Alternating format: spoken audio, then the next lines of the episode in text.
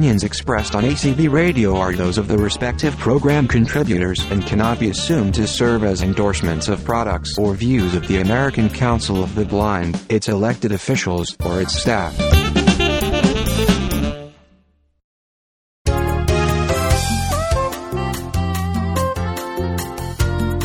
Welcome to Speaking Out for the Blind. I'm Brian McCallan. Ann Chiappetta is an ACB member. She's also an accomplished author. You may remember my previous interview with Ann about her successful written works. Ann comes back to Speaking Out for the Blind to tell us about one of her brand spanking new publications and give our listeners who want to be authors some guidance. Welcome back to the show, Ann. Thank you, Brian. It's great to be back. It's great to have you back. For our listeners who might not remember you, tell us about yourself.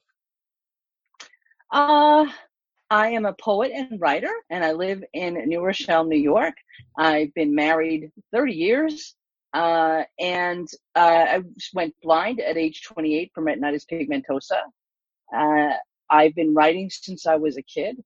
I've had um, three books published, but you know, self-published, and I'm looking to publish more books. We're going to talk about one of those books in a second, but what inspired you to become an author and a poet at such a young age? Well, I grew up with vision. I grew up appreciating the visual arts. I loved photographs and I loved to draw and I was I was very visually motivated as most kids are. And then when I lost my vision, I lost the ability to draw, to appreciate pictures um, and art, and I, I felt very uh, abandoned, you know, by my creativity after that.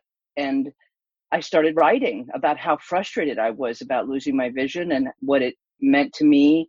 And, and then I started thinking, oh, wow, I mean, I can write about it. I can, I can be creative with my writing. And I started writing poetry and, um, a couple of people said, keep doing it. It's very good. Uh, Dialogue magazine was one of the first, uh, magazines that took my writing and, and and fostered that ability to write and keep going. And then in college, it got even better. And so here I am today. I decided to going to make a go of it. And even if it's just a glorified hobby, it's what keeps me going creatively and feeds, feeds me, you know, makes and me happy. You cope with life's challenges. Yes. You've mm. got this new book of essays and poems out. What's the title? The title is called Words of Life, Poems and Essays. I uh Why did you decide to give that book this title? uh I wanted something simple. I wanted something that just said what was inside the book. That sounds simple to me.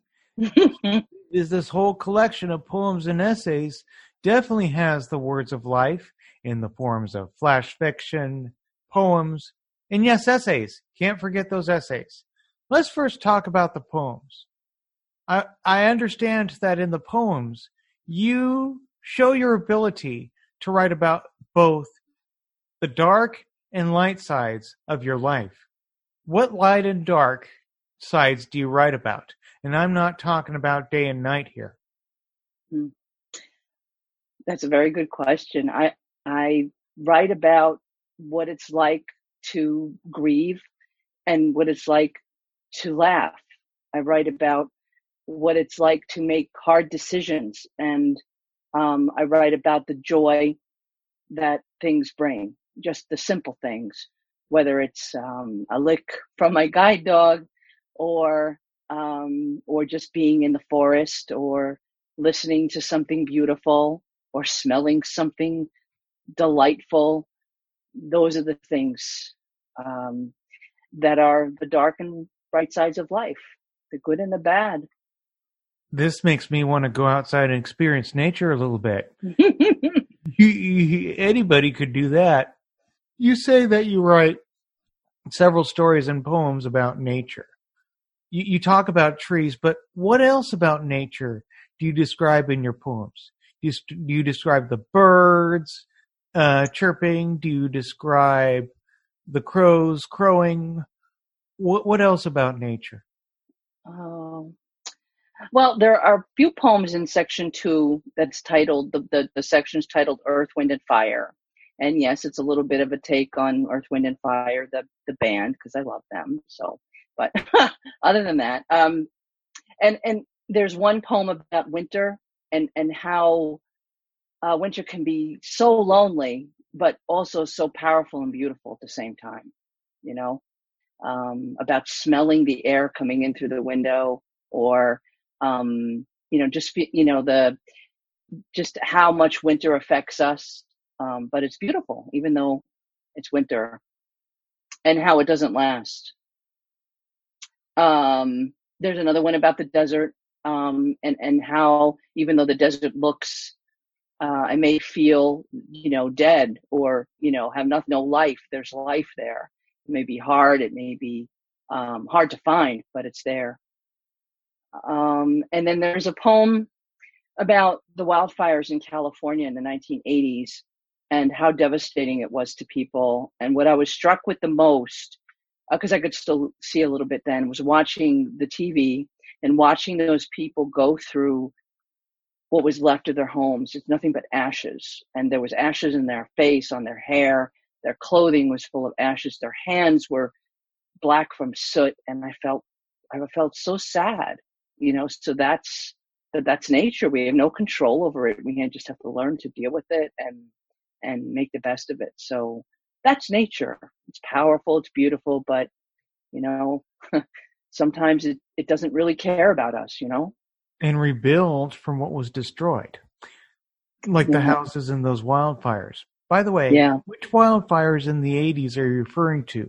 Were they in Northern California or in Southern California? Northern California. Um, Where at?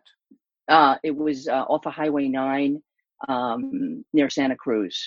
It oh, was, okay. uh, yeah, Big Sur got cut off from the mudslides a year later. There was so much devastation um, it just amazed me. I don't specifically remember those wildfires, but I lived north of Santa Cruz, and I remember I w- uh, the 1989 Loma Prieta earthquake when I was just a little tot. Mm-hmm. mm-hmm. Right. Um, I was there for that. You know, did you know a lot of survivors? Um, yeah, yeah, actually, um, I did. I mean, a lot of, a lot of my friends and some of my friends lost their homes. Um, some some people didn't lose their homes, but they had to evacuate.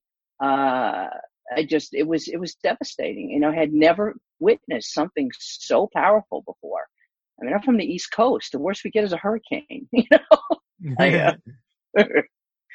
oh, but I still love California. It's a beautiful place.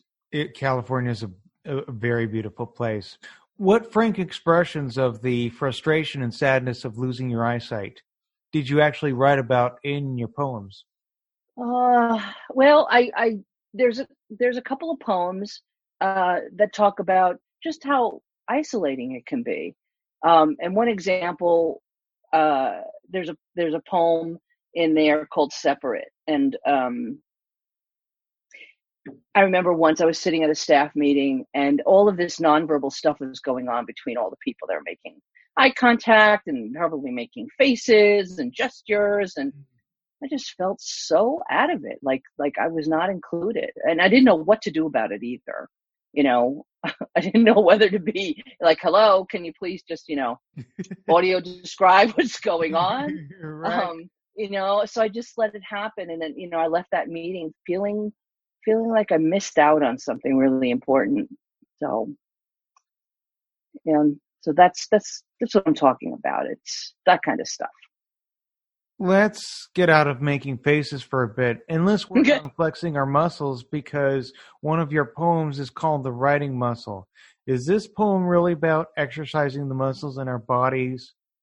It's about exercising our brain um, more than our muscles in our body. But your brain is part of your body, so yeah.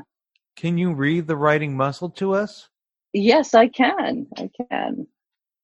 And I just wanted you to know that um, since I don't read Braille, I use a type of um, system called audible prompting. So I've practiced by listening to my poem with a screen reader, and then I, you know, I practice it and record it until I think I got it right. And so I use the audible prompting like a note card.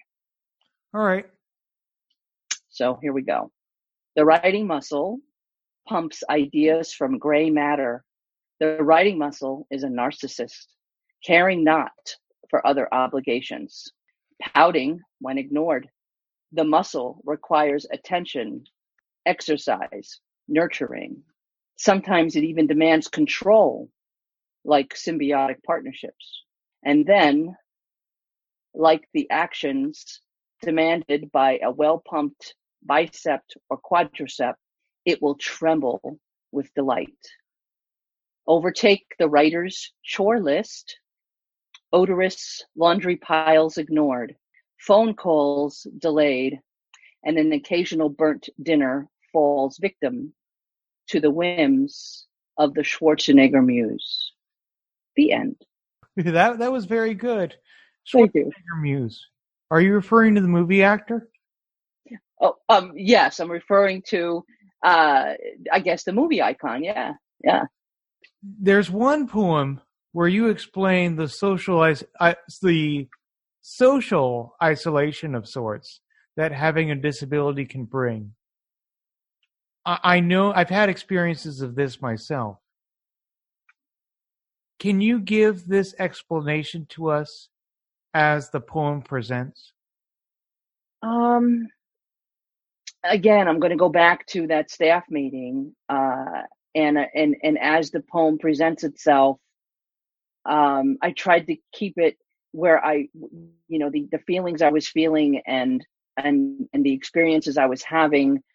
Um, I, I wanted to give the reader a sense of uh, that no matter what happens, no matter how much people change, and no matter how much accessibility we have, there's always going to be times where I'm I'm going to have to do all of the changing. I'm going to have to do all of the accommodating, the explaining. And I think that's something that people without a disability, they don't understand that.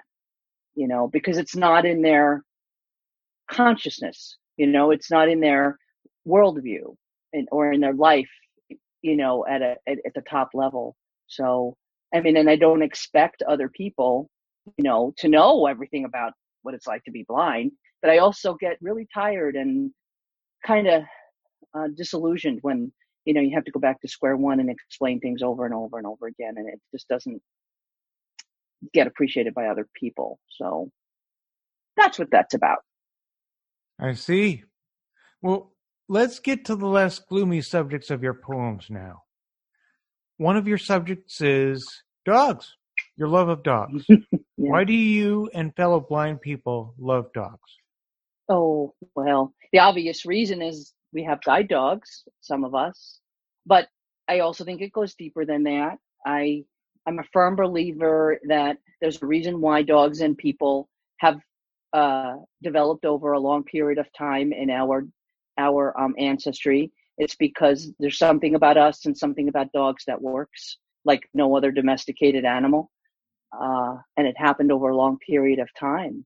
Um, we just have a way of understanding one another and helping one another and have a mutual benefit for one another, and it just seems to work. So, why, why, you know, I think that's that's that's the beauty of it. It doesn't take much effort to um, receive the unconditional uh, regard of a of, of a dog. Um, we just have to kind of treat it well and you know all, everything else falls into place As they say, a dog's a man's best friend, a woman's Mm. best friend, and I think a person's best friend friend too. so, in some of your poems, you write about the delights of sense and also about family closeness. How do you describe these to our listeners? well um, there's a poem it's my last poem i believe uh, in the book it's called elixir of life and i wrote that poem for my mom of course there's always has to be a poem for my mom in anything i write uh, or mention of my mom because she was such a significant part of my life and she was also a very creative person and i think she gave that to me um, you know, and fostered that in me. So, but anyway, so the poem is about perfume and, uh, and, and about how perfume can, oh, can make you remember things and it can, uh, it can, it can bring images into your mind, um, anything at all. I mean, if you think about how, how it smells to be on the beach or, or in the forest or during Christmas time when you walk outside that first snow and how bracing that first whiff of, of, of that feels, you know, it's like, woo, nothing smells like that, you know, you just, it's a way things get captured in, in our, in our scent and then it goes right into our, into our mind and we have an appreciation of things like that. Uh, I think it's wonderful to capture things like that um, with our sense of smell I think we often forget it. And uh, that's what that poem is about. You, you speak out to all of us, Ann. People who look at your poems and essays in words of life, they're going to remember them forever. They're going to appreciate them mightily and really, really feel them deeply. How do your written entries help accomplish these three objectives? Um, I hope that being a good writer will help people remember um, good writing. You, you, uh, you know, when when you read or listen to a good story or an essay, or even a good article, and you say, "Hmm, that was really really good." You know, I really like that. I I identified with that point, or um, you know, I had that experience myself. It's all about connecting with the reader, and uh, I hope uh, the person who uh, the person who wrote the um, the introduction to that book, uh, to my book, you know, she read the book and those were her thoughts about, about how much she would remember what I wrote. Uh, and I hope other people also appreciate it. Um, uh, you know, it's about practice. It's about, it's, it's an art. Uh, it's like what I, the poem I read, the Schwarzenegger Muse. The muse is what drives creativity. And sometimes we can't tell it to go away sometimes we just have to sit down and get it out. Um, I know with my own creative effort, sometimes I'll think about an idea for weeks and I'm not ready to sit down and write it. But then one day it just nags at me from the moment I get up. I'll be I'll be thinking about it in the shower. I'll be thinking about it on the bus. I'll be thinking about it at work. And I'm like, I gotta go home and I have to write about this. This is not going to and that is the muse. The muse just has to have its way and has to have its time and you honor that and i think good writing reflects that. So i hope that answers your question. It does. What are some okay. of your favorite poems and essays in the book? Oh, oh um okay so one of the most powerful ones is the leading edge um, and it's a lyrical essay so it takes two opposite ideas and draws them together and hopefully um, compares and contrasts them and leaves the person going, wow, I didn't think those two ideas would have anything in common, but wow, they do. Um, so I really like the leading edge. I like the poem Wolf. I wrote that poem so long ago. Um, and I didn't, and, I, and then I refound it and I didn't really change it at all. And it was written in like early, early 1990s. Um, and, ha- and it's just, it's timeless, the message. And I really like the message that, um, you know, sometimes, you know, people don't appreciate nature like they should. I like the humorous pieces. Um, Long Beach Island is one of my favorites because it's about my family. Uh, and we had such a good time.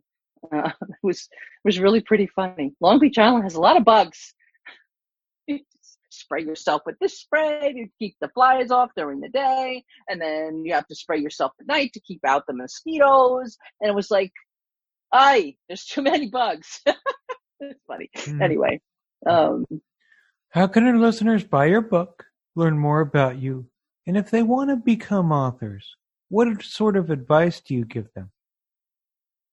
Well, let me go to the advice first. The advice is to be an author or to be a good writer, you need to write. You need to read and you need to read and write more. You need, you know, to practice and have good discipline.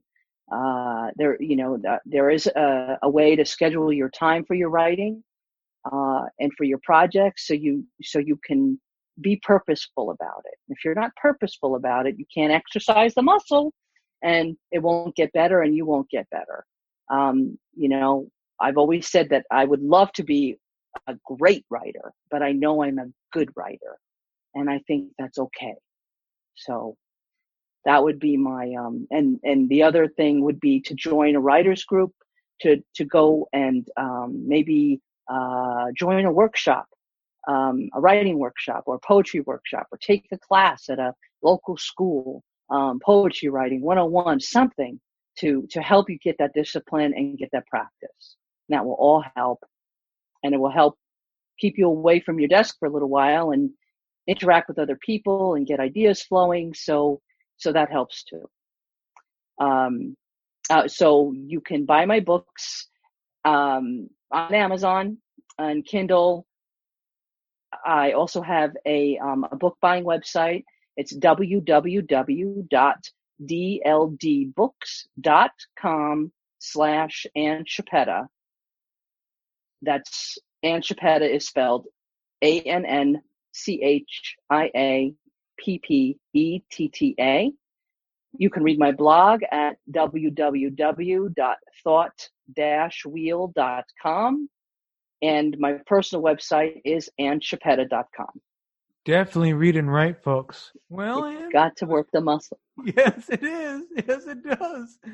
And you definitely continue to be an inspiration to all of us. And we hope that our listeners are going to check out your new book. Thanks so much for joining us again today. Thank you, Brian. I appreciate it. It's wonderful to be on again. Thank you. Oh, it's it's wonderful having you on. And before we go, listeners, I welcome your comments on this program.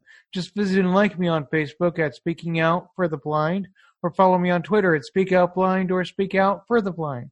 You can also check out my website, that's speakingoutfortheblind.weebly.com. More information on today's show is posted there. Just look under the list of episodes and show news tab. My new email address is speakout at acbradio.org, and my show archive is at acbradio.org slash speaking dash out dash four dash the dash blind. Please note that there is a lo- link located at the top half of the page and below the heading that says Home Speaking Out for the Blind, where you can subscribe to the podcast feed and listen to Speaking Out for the Blind shows ranging from episode 94 to the present. That's all for this edition of Speaking Out for the Blind. Thanks for listening, and remember to speak out.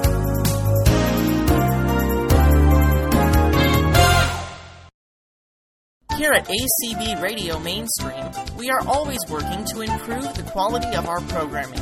If you have any feedback about anything you have heard here on ACB Radio Mainstream, please let us know by sending an email to support at acbradio.org. That's support at acbradio.org. You are listening to ACB Radio Mainstream, connecting the blind community.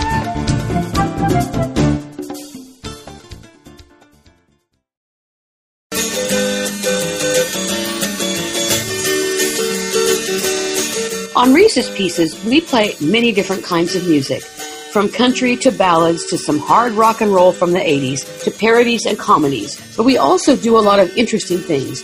People exercise, people eat lunch, people sometimes take a nap. On Reese's Pieces, we laugh and enjoy each other and have fun. We talk baseball, we talk about barbershop singing, we talk about whatever is on our minds, the latest book we are reading. But most importantly, we have fun. We play good music and have good conversation. So join me, Shannon, at noon Eastern every Monday on ACB Radio Interactive for Reese's Pieces. Come and have some chocolate with us. And then, after you eat that chocolate, you can exercise.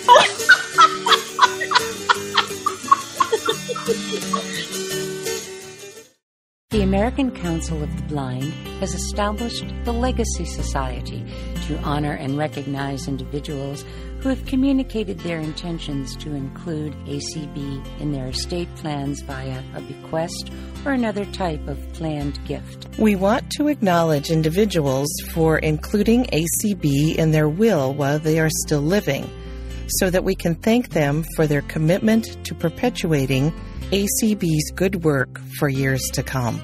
Says ACB President Kim Charlson. More information about the Legacy Society and how you can help is available from Tom Tobin, Director of Development at T Tobin, T T O B I N, at acb.org or by phone at 800 424 8666, option 5. Thank you for listening to ACB Radio and for considering ACB's future financial needs. The First Amendment reads people shall not be deprived or abridged of their right to speak. The odds are the person you just heard is an African American. Because African Americans are twice as likely to suffer a stroke as white Americans. That's twice as likely a stroke could rob you of the freedom to speak your mind. The freedom to shout from mountaintops. The freedom to tell your mother you love her. And it's twice as likely a stroke could take your life. Therefore, it's twice as crucial for us to do something about preventing a stroke. Learn how you can help beat the odds. Start by calling 1 888 4 Stroke or go online to strokeassociation.org. Join the power to end stroke. A public service message brought to you by the American Stroke Association and the Ad Council. This is ACB Radio Mainstream, an internet audio service of the American Council of the Blind. ACB Radio, where your listening is our business.